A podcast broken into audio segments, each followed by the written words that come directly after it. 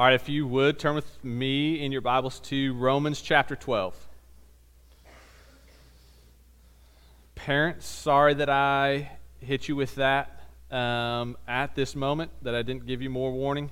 But I will say, as a parent of young kids, I've gotten pretty good at tuning kids out um, when I need to. My wife isn't here to amen that. Um, so, listen, it's not going to bother me. Uh, we are patient as a church and will be gracious whatever this time may hold in that regard. Honey, can I get an amen on this? That, um, that as a young parent, I've grown, or, well, yeah, parent of young children, we've grown accustomed to ignoring, tuning kids out when need be. Yeah, okay. I didn't hear that, but I'll take it. My wife doesn't like to be put on the spot. oh, all right. Anyway, uh, Romans 12. So, in the last few weeks, uh, we started out by looking at our purpose as a church, uh, glorifying God as disciples of Jesus Christ, making disciples of Jesus everywhere, Holdenville to the ends of the earth. To the ends of the earth. Um, then I've been answering the question the last few weeks okay, if that is our purpose, rather than just saying and getting excited about that as a purpose uh, and sending you off with that excitement, but nothing to fulfill that excitement with, how then do we do that?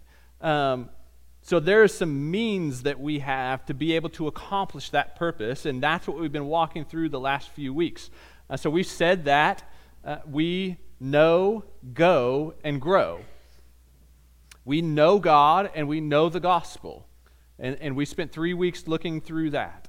Uh, not only do we know God, we know the gospel, but we then go with the gospel. And, and so I, I intentionally switched this order up some because in our minds, the order happens know, grow, and go.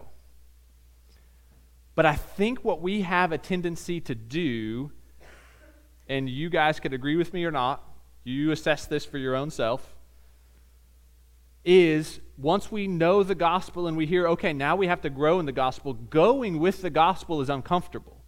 And so we, I think, as a people, have a tendency to stay in the grow in the gospel and use that as a distraction from going with the gospel. And so, yes, as we go with the gospel, we need to continue to grow in the gospel. And when you come to know it, you, you do need to grow in it. But we need not wait around in the growth phase until we think we're ready for the go phase. That the grow and the go happen simultaneously. And to remind us of that, I kind of flipped the order up to say we know, go, and grow. I know that's a lot of O's for you to keep straight as you hear me say. Um, but those are the means through which we fulfill this purpose of glorifying God as disciples of Jesus Christ, making disciples of Jesus everywhere. So, this week, I want us to land on the, the grow phase, and we're going to spend this week and next week kind of digging into the grow. Grow in the gospel. And so, I think before I go any further that we've got to be reminded of the gospel. The gospel is more than just okay, believe this and then have salvation and then go about your go about your life. The gospel is an all the time occurring thing. Like we we as the song we sang, we preach the gospel to ourselves, not just once, but on a regular basis. We remember the gospel. The gospel works in us and changes us. And so also, I'm going to say the gospel a lot within th- these next few minutes. Uh, so I think it's also necessary that we remember um, what that is so that we remember what is transforming us, so that we don't just assume that each other knows what the gospel is, um, but that we're considering it. Um, so uh, the idea that God is perfect he is all good and he is all great. I mean, he is morally perfect. There is no darkness in him, there is no failing, there is no even slight bit of hint of not quite perfect, I mean, he is good. The definition and standard of good. And he is great, that he has all power, he knows all things, he is all present. Uh, he sovereignly rules over all things, he providentially orders all things. He is over everything. He is good and he is great. And because of that, he deserves our worship. But our trouble is, in our sin, we would rather worship us than worship him. And if you say, I never worshiped myself, I would challenge that at least. Uh, and, and say that probably at some point in your life, it has been your pattern to do that. Meaning that rather than acknowledging God, thanking Him, and being devoted to Him, our default nature as people is to say, What do I want to do? How do I feel? Where do my feelings lead me to speak or act? And in the way we're devoted to ourselves or what we want and what feeds us. And so then we end up worshiping ourselves rather than Him. Worship being what we're devoted to, not who we sing songs to. Singing songs is a form thereof of worship. But as we're devoted to ourselves and what we want, we fail to worship God and be devoted to him, and that is exactly what he deserves. And so in that sense, Romans 3:23 is true of all of us that we fall short of God's glory and we enter into sin. Every single one of us, person in the world, falls short of God's glory of worshiping him as he deserves and rather doing what we want, being devoted to what we want and what suits us. And yet, God, rather than saying, You deserve separation from me eternally, and there's no solution to it because that's what your sin deserves, He said, Yes, that's what you deserve, but I'm going to make another way. And so He sent Jesus to come and live perfectly. He died, was tortured, and then executed, not because He deserved it, not because He had sins that deserved that torture, and execution, but because of our sins, so that God would provide a perfect sacrifice, one for one, one person, perfect person for all people on our behalf, so that as we trust that sacrifice, his death and then resurrection, we'll get into this a little closer to Easter, but Jesus' resurrection is so important because when he died, the declaration was, You're a blasphemer. You're claiming to be God and you're a man. You're not. That was the sentence that he got, and rightfully so, if in under Jewish law that were the case, he would have died justly. And so, in his declaration to be God and suffer that punishment, when he was raised from the dead, God was saying, No, what he said is actually true. He is God in the flesh, and I'm going to show it by raising him back to life that his death was not for his own sake, his death was for your sake, and I'm going to prove it. And now he lives and reigns forevermore at God's right hand, God the Father, God the Son, in heaven, together forevermore. He was raised from the dead. His resurrection then enabled us to stop trying to please God, stop trying to earn his attention and favor with him, because we can't. You showing up here week after week after week, you opening up your Bible at home day after day after day, you being devoted to prayer before Him does not save you. It cannot and it will not because it will never change your past. It will never change my past. Nobody's. The only way, not by works, the only way that we could be saved is by trusting the sacrifice that God gave us in Jesus so that God could be, as Paul says, the just in punishing our sin in Jesus, and the justifier, the one who declares us not guilty through Jesus. God is both just and the justifier at the same time because of what Jesus did.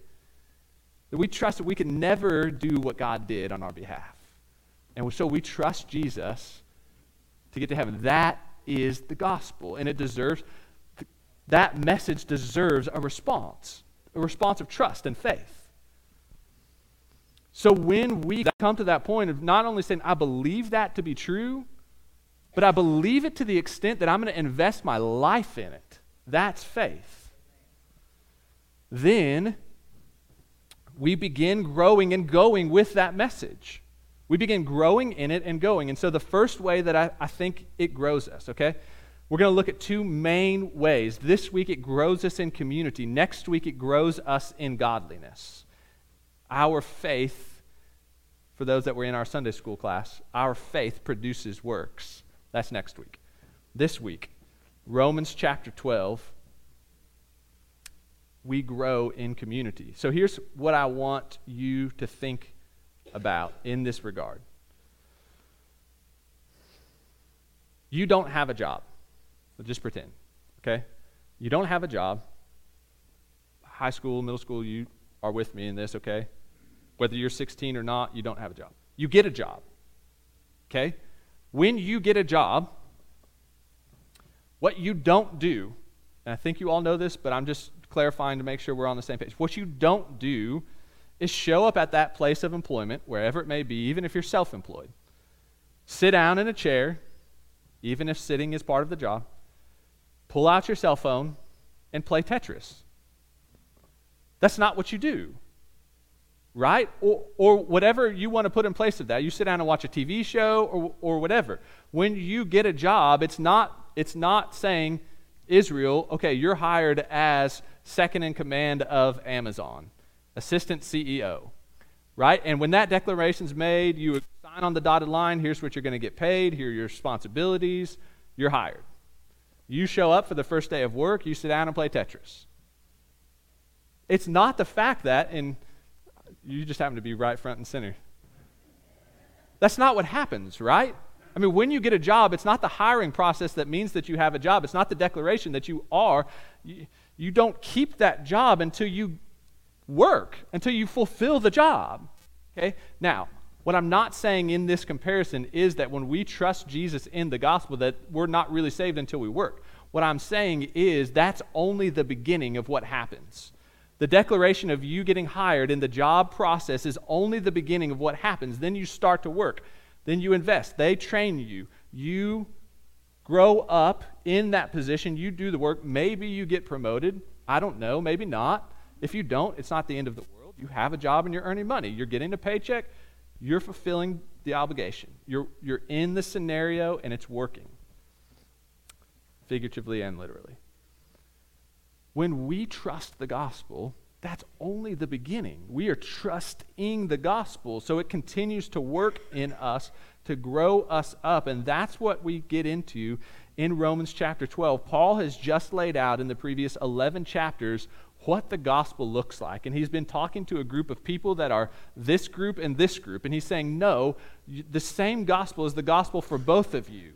Jew, Gentile, you're, neither one is better off. Neither one is separate. You all need Jesus. You're all saved through Jesus. Forget about the law. Forget about the prophets. Forget about previous revelation. Jesus is it. You need him. Trust Him. Now you're one body. And once you come into that body, you trust Jesus as Lord, then these things should be happening. And that's what 12 through 16 outlines, then how the gospel applies. And so that's where we get into things in Romans chapter 12, starting in verse 9. And this is going to read a little bit like the book of Proverbs, if you're familiar with that. It's kind of just short statements all stacked together but I think that there's some consistency. It's not just statements that don't relate to one another, there's some consistency in that, and we'll pull that out. Romans chapter 12, verse 9 says, Let love be genuine. Abhor what is evil and hold fast to what is good. Love one another with brotherly affection and outdo one another in showing honor.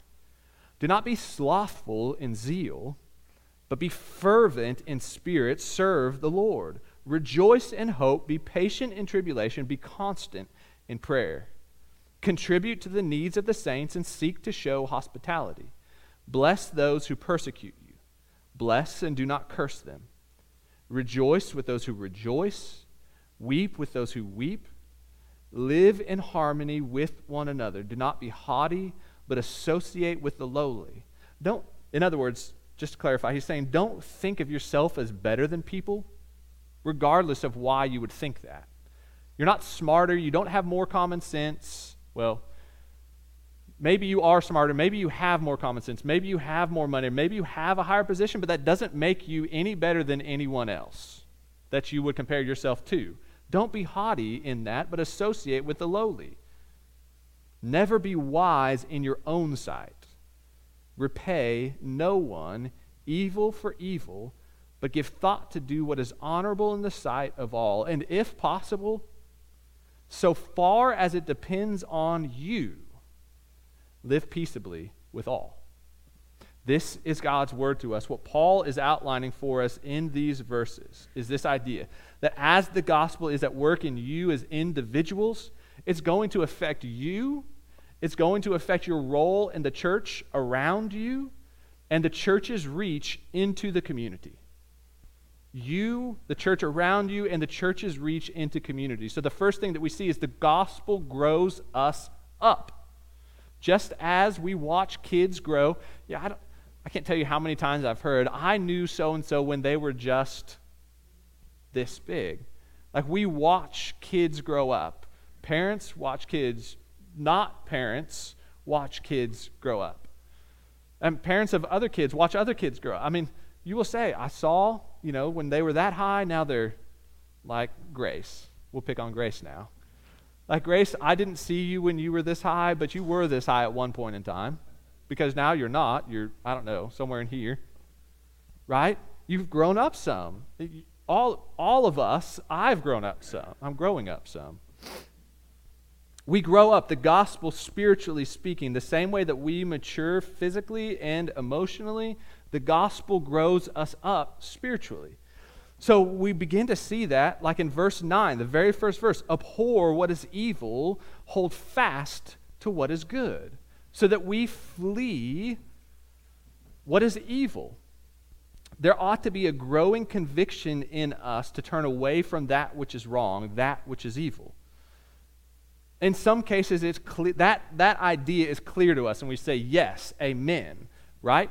So, like, there's some big things that we look at as evil, and we, it's hard for us to argue about this, right? Let's just say, like, drugs, murder, promiscuity, and if you don't know what promiscuity is, I'm not defining it for you right now.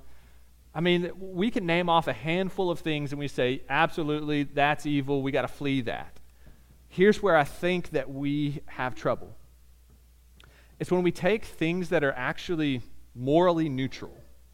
So I, am going to point out two things shopping and sports. Like, there's nothing good or bad about going shopping. It's not a moral decision, right? It, it just is. You go and you buy something.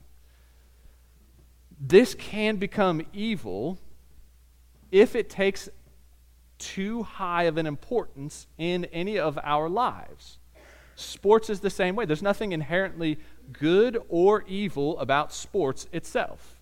Now, cheating in sports, this is evil, right? But just playing a sport, participating in a sport, is neither good nor bad right? Somebody's not evil if they don't do it, somebody's not evil if they do it.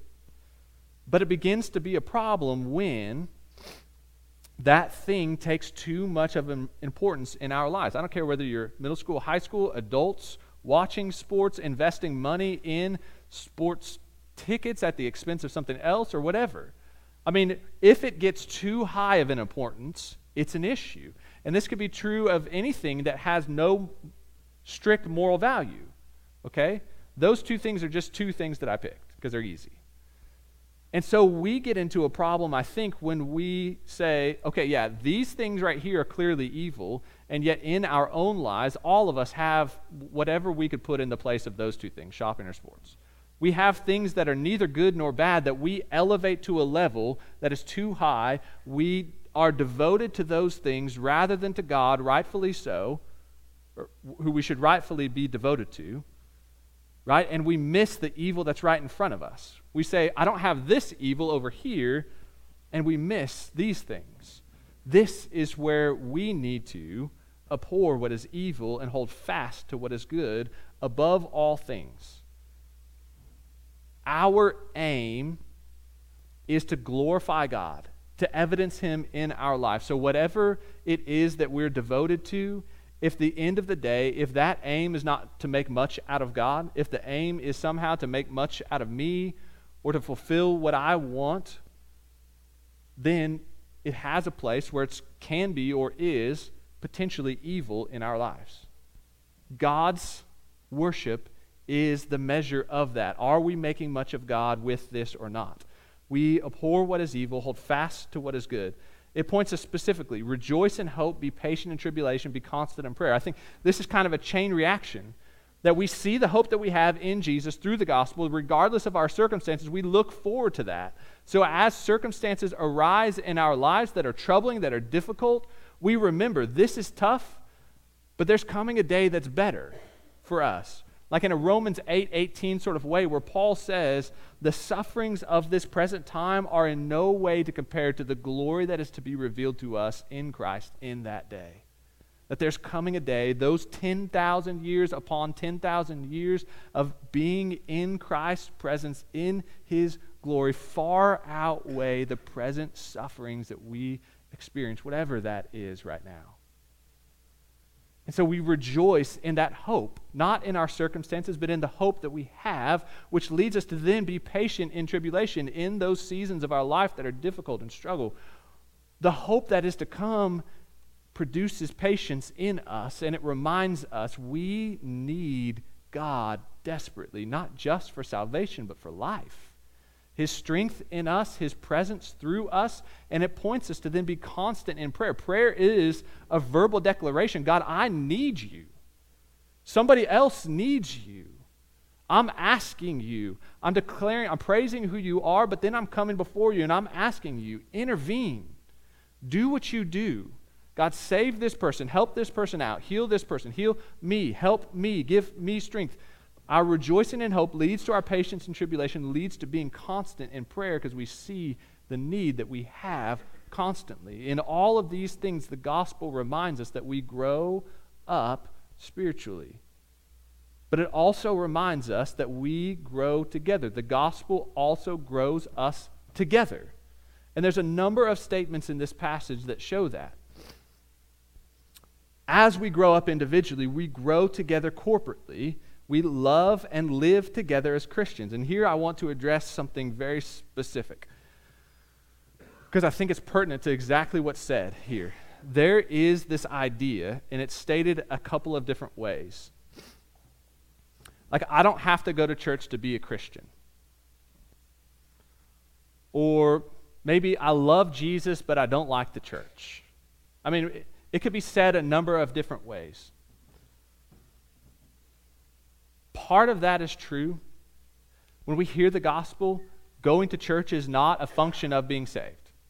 Right? If you trust Jesus and you go to church, then you're saved. Right? It's not said. However, we cannot, God's word does not let us separate being part of the church from following Jesus. It is necessary that we are with the church. Presently, visibly, with the church. Listen, technology is a wonderful thing, even right now, streaming live on Facebook. Like, this is a wonderful thing. There are people in our community that cannot get up out of their house and come and be here. And we love that we could serve them by allowing them to be part of this service in this way through technology. Tremendous thing. And yet, it's also a way for us to neglect a necessary function of being part of the body of Christ and being present with the church. It's necessary. And trying to separate those two is like trying to taking the head away from the body. Like this is a gruesome a gruesome picture. When you see this played out in a movie and somebody's beheaded and the head rolls down, that's a gruesome picture, right? You don't want to watch that. Right? When we try to take being a Christian away from being part of the body of Christ, we're severing the head from the body.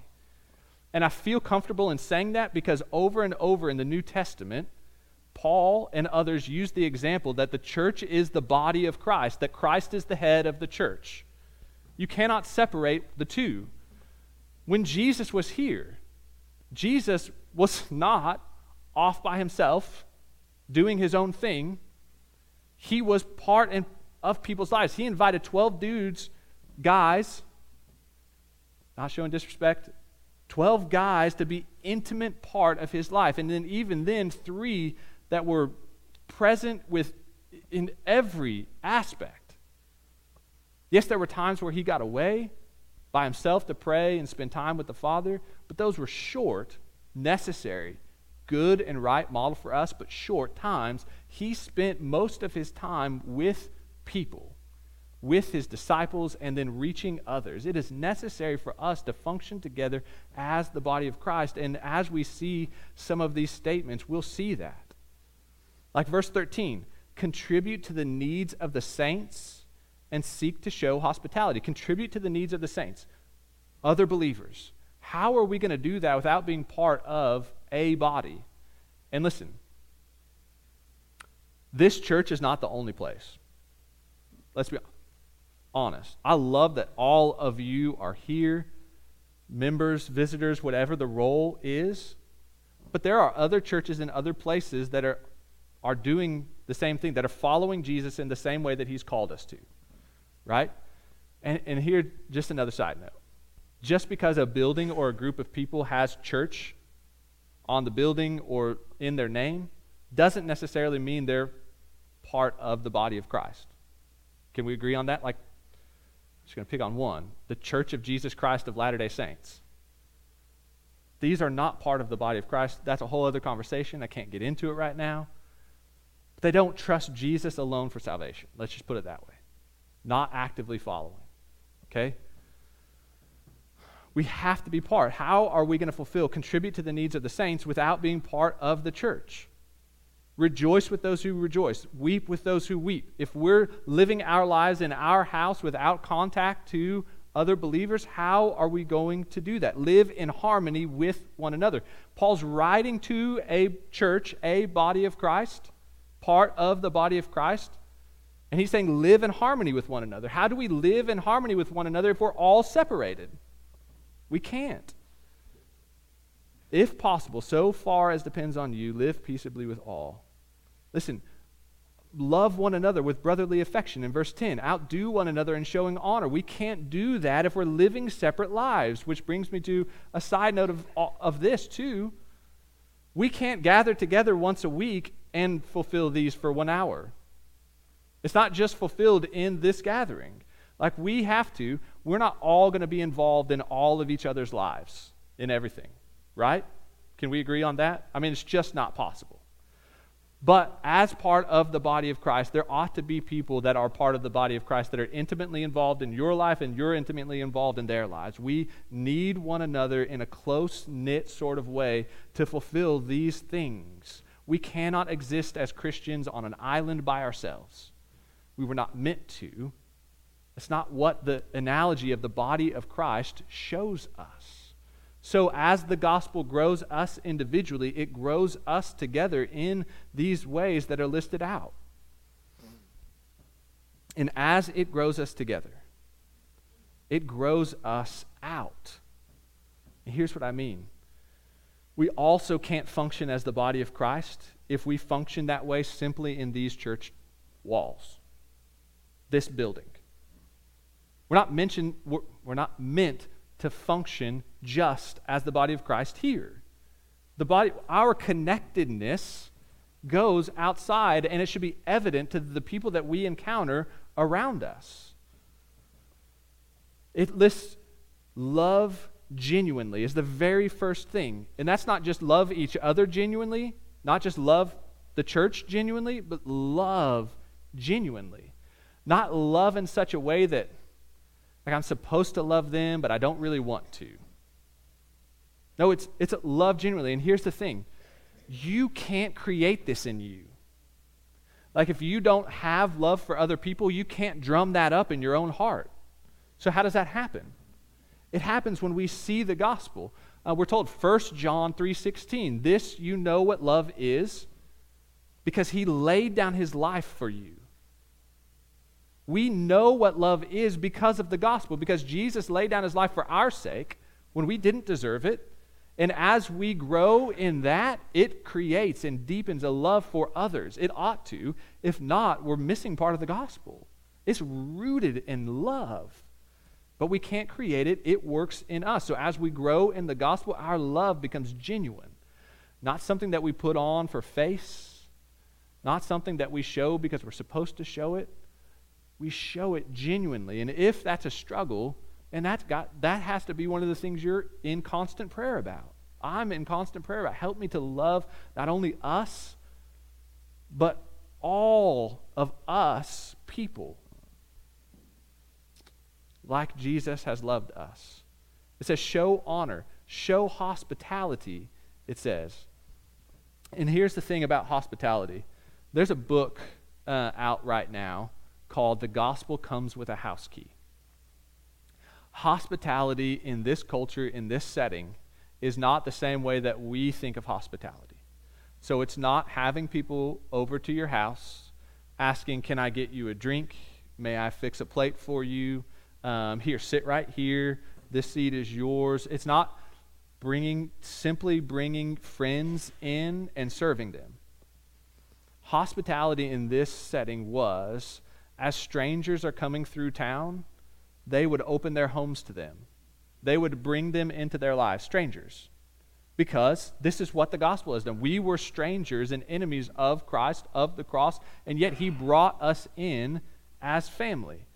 So when he says show hospitality, he's saying open up your lives to people that you don't know that are around you and bring them into your life. Now, I would say safety, sure, is a concern in this process. This practice is rare, I think, among us. And you can come and correct me if I'm wrong in that. I think generally we make practice, I hope, of inviting people into our homes that we know and that we're friends with or we're at least acquainted with that maybe we want to get to know better. But as far as seeking strangers out and inviting them in, sharing a meal and a conversation with them, I don't think we do that often. How else do we show the love of Christ if we're not inviting people, strangers, into our lives that we don't know and showing them the love of Christ? How are they going to encounter the love of Christ? Hey, come to our church building. Well, I mean, that's not a bad thing. I'm never going to. I'm never going to get on to any of us for saying, hey, come to church with me.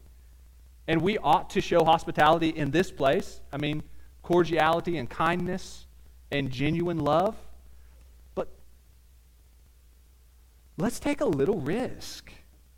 Not unsafe risk, but look for somebody to say, hey, man, I'd love to get to know you. Find a neutral place, maybe.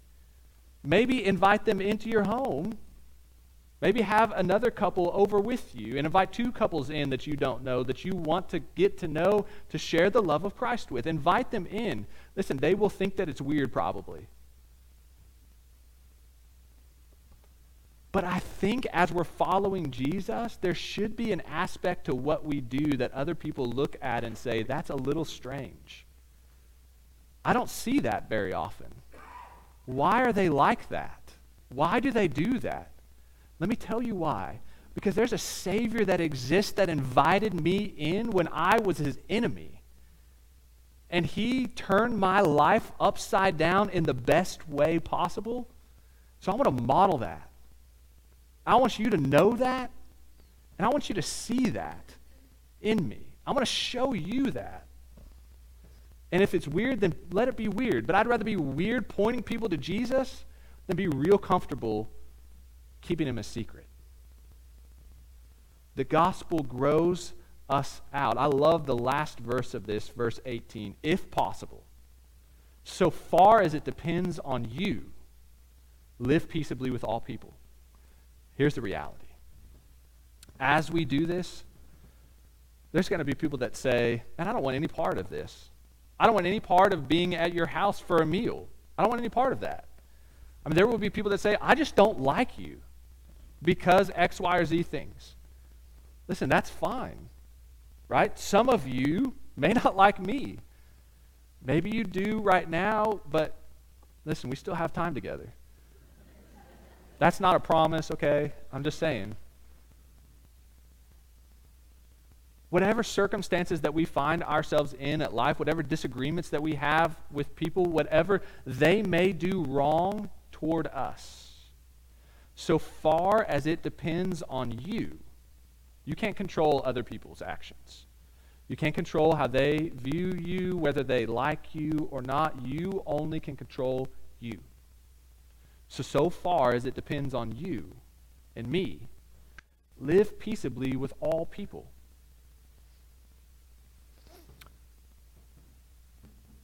That means we show the love of Christ to anybody and everybody that we encounter, regardless of how they treat us. We live peaceably with them. If they wrong us, it doesn't mean we wrong them back. We may really, really want to. And you may even be in the right. But if it creates division and if it is going to illustrate, even in the slightest sense, a bad name for Jesus in the way that we respond when we want to, man, we, our job is to make peace. In the church, outside of the church, not to bring division. Now, that doesn't mean in our culture that we fail to say what's true and right. That doesn't mean we apologize for what's true and right, but it means as far as it depends on us. If you're going to speak the truth, speak the truth gently with love. Let love be genuine. But so far as it depends on us, live peaceably with all. Listen, if that doesn't hit home for us, each one of us, in some way, shape, or form, with some relationship that we have at home, outside of home, at work, in the community, if that doesn't hit home for you, I think you probably need to spend some time in prayer over it. And say, God, show me where I need to go and make peace, be a peacemaker with somebody. As far as it depends on you, live peaceably with all.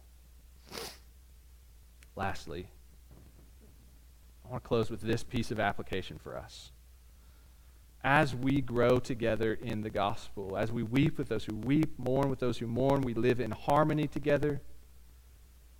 We don't think of ourselves better, more wise, higher status.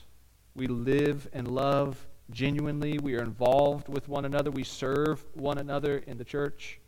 By the way, how can you serve the church if you're not part of the church? That's another question. All of this as we gather together, whether it's here, whether it's in village groups, whether it's in Sunday school, whether it's some special event that we have, may it never be said, I showed up and nobody talked to me. May it never be said of anybody in our presence, I showed up, nobody even acknowledged that I was there. Guys, that can't be. I'm not saying that because somebody said that to me.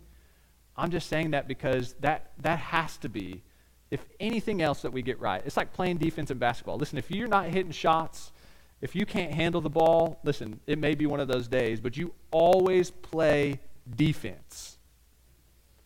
Listen, if there's things that we're not getting right as a church, that's one thing that we always have to get right. That we that's easy to get right and find somebody on your way out as you come in, whenever it is that you're here. And say, I'm so glad that you're here today. I'm, I'm so glad you're here. And I love you. If you're not comfortable saying I love you, say whatever. But be genuine in it. But we got to be a people that is, is kind and welcoming, living in harmony with one another. We got to care about each other in this. And then the extension of that being if there's somebody who's not here, like you look around and there's somebody that you don't see and you haven't seen them for a handful of weeks, and reach out to them. And we want you back. They may not be able to be back for one reason or another. Man, we're excited to see you. We want to see you back, not in a guilt trippy sort of way, but just, man, we love having you as part of us. We got to love genuinely. The gospel is going to grow us up individually. It should grow us together as the body of Christ, seeking to accomplish the task of being a disciple who makes disciples glorifying God. And it grows us out into the community because we can't continue to make disciples if we're not reaching people. Amen? Hold on, step back again. Let me try that again. Give you a redo. I know, I know saying amen may not be your cup of tea and it may be uncomfortable. Uh, so even if you don't say it out loud, you need to be thinking it in your mind at least. If we're not reaching new people, we can't continue to make more disciples. Yes, there's an aspect of growing together in discipleship, but there's an aspect of going and telling and inviting other people to follow Jesus as well. That is part of the disciple making process. We can't do that if we're not growing out as well. We're not in charge of other people's salvation. God is the only one in charge of that. But we've got to do our part in sharing and going. Yes? Okay, we're on the same page. Love it. Love it. Let's pray. Father God, I thank you for this word. I thank you for the challenge that many of these things present before us to actually live in them, not to just know them, not to just say, yes, that's good, but to actually live out genuine love for all people. Got to actually live out not being haughty, but associating with all. Got to live out hospitality beyond just the walls of our house or the walls of this building inviting other people into our lives that we may not even know that we just see from time to time. God, may we be people